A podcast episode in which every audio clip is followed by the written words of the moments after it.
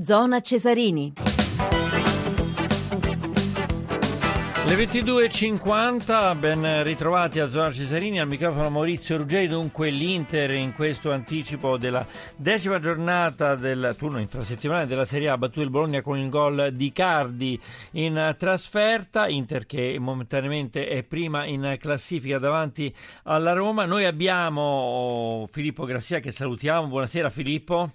Sì, buonasera a te, buonasera agli ascoltatori. Per un breve commento e la moviola poi di eh, Bologna-Inter. Un primo tempo decisamente brutto, Filippo, poi insomma qualcosa è cambiato. Sì, l'Inter vincendo a Bologna con un uomo in meno al comando della classifica, anche se in via temporanea, meglio non poteva preparare la prossima sfida con la Roma che domani sera se la, se la vedrà all'Olimpico con l'Udinese. È curioso che i nerazzurri riescono ad esprimersi meglio quando si ritrovino si ritrovano in inferiorità numerica, era accaduto a Palermo, è successo di nuovo a Bologna. Primo tempo dicevi tu bruttissimo, neanche un tiro in porta, il primo è arrivato al cinquantesimo, è arrivato proprio nel finale su una punizione di Agliaicic poi l'Inter è passato in vantaggio grazie ad uno svarione di eh, Ferrari e il Bologna nel suo primo e unico tiro in porta ha avuto l'occasione di pareggiare all'ultimo dei 5 minuti di recupero con destro che sventatamente ha centrato proprio il portiere Andanovic.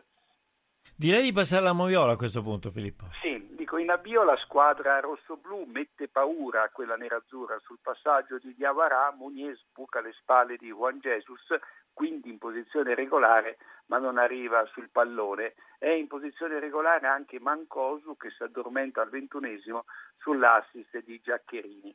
Banti l'arbitro buonista con Dogbia che al quinto trattiene Giaccherini, al 35 entra con il piede a martello su Masina mollandogli un pestone. Il giallo arriva al terzo fallo come facendo l'arbitro per una spinta al Taider. Al cinquantesimo il francese rischia la seconda uh, munizione compiendo in sequenza un duplice fallo su Giaccherini e Taider. Va malissimo invece a Melo che, con, che colleziona due gialli in sette minuti, sempre per falli su Rizzo. Giustissimo il primo dopo un'entrata dura e in ritardo al 53esimo. Fiscale il secondo al sessantesimo per una leggera opposizione con il corpo. Infuriato Mancini per l'espulsione. Sarebbe stato più giusto, a mio parere, espellere con Dogbia di Melo. Al 67 l'Inter, nonostante l'uomo in meno, passa in vantaggio grazie a un liscio di Ferrari che lascia filtrare il pallone verso gli Aicic. Passaggio ai cardi e gol. Azione regolare con gli Aicic tenuti in gioco da Castaldello e i cardi dietro la linea del, del pallone. A pochi secondi dal novantesimo Bampi caccia Mancini che aveva continuato a protestare dopo l'espulsione di Melo. Nel recupero, attenzione, Ranocchia con grande ingenuità spinge destro con entrambe le mani sulle spalle dell'avversario. L'arbitro fa giocare, ma il fallo c'è tutto. E infine destro, in posizione regolare, centra Andanovic come si diceva poc'anzi, sprecando la palla gol più nitida del Bologna, forse l'unica.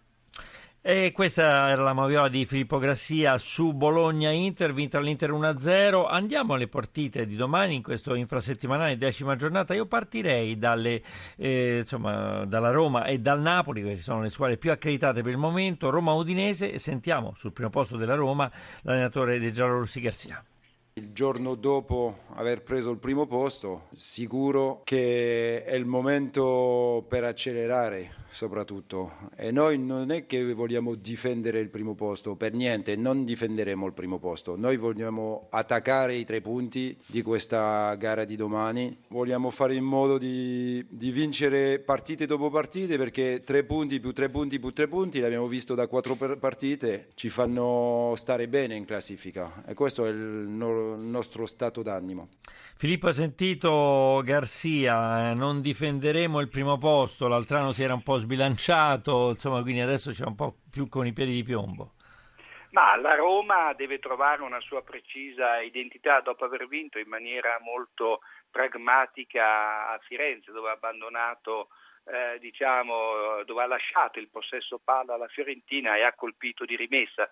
Credo che l'impresa della Roma Firenze sarebbe piaciuta a Gianni Brera che del contropiede e della difesa a oltranza è stato uno dei più grandi eh, cantori. Anche perché Roma... diciamo, ha coniato un nuovo termine, no? Eh, sì, sì. La Roma ha il miglior attacco di tutto il campionato con uh, 22 reti, una buonissima, una buonissima difesa che ha subito solamente 11 gol, eh, insomma il pronostico è dalla parte dei giallorossi sull'Udinese che pure nell'ultima giornata di campionato hanno preso un brodino vincendo in casa. Decisamente però dalla parte destra l'Udinese con 11 punti. Se abbiamo il tempo sentiamo anche la voce di Maurizio Sarri perché c'è Napoli e Palermo, Sarri parla proprio della sua squadra. Secondo me eh, era anche una squadra che non si rendeva conto di avere un potenziale. In questo momento si stanno rendendo conto di avere un potenziale, però stanno anche rendendosi conto di avere dei difetti. E per esprimere il potenziale al 100% eh, i difetti vanno, vanno, limati in un primo momento e poi vanno spazzati via. Eh, se no il potenziale rimarrà sempre un potenziale e non sarà mai espresso.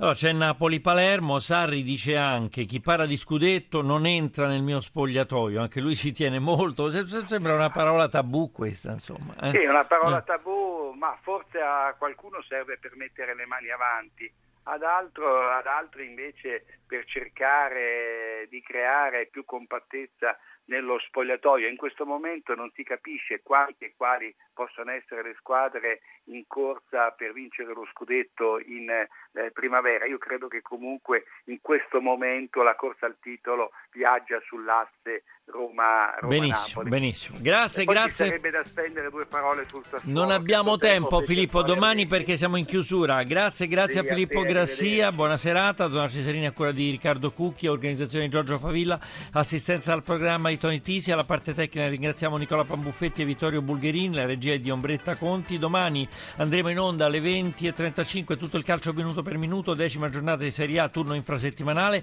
Ora c'è il blob dei gol, dopo il giornale radio ci sarà King Kong con eh, Silvia Boschero, diamo la linea al GR1 da Maurizio Ruggeri, la più cordiale. Buonanotte a voi tutti.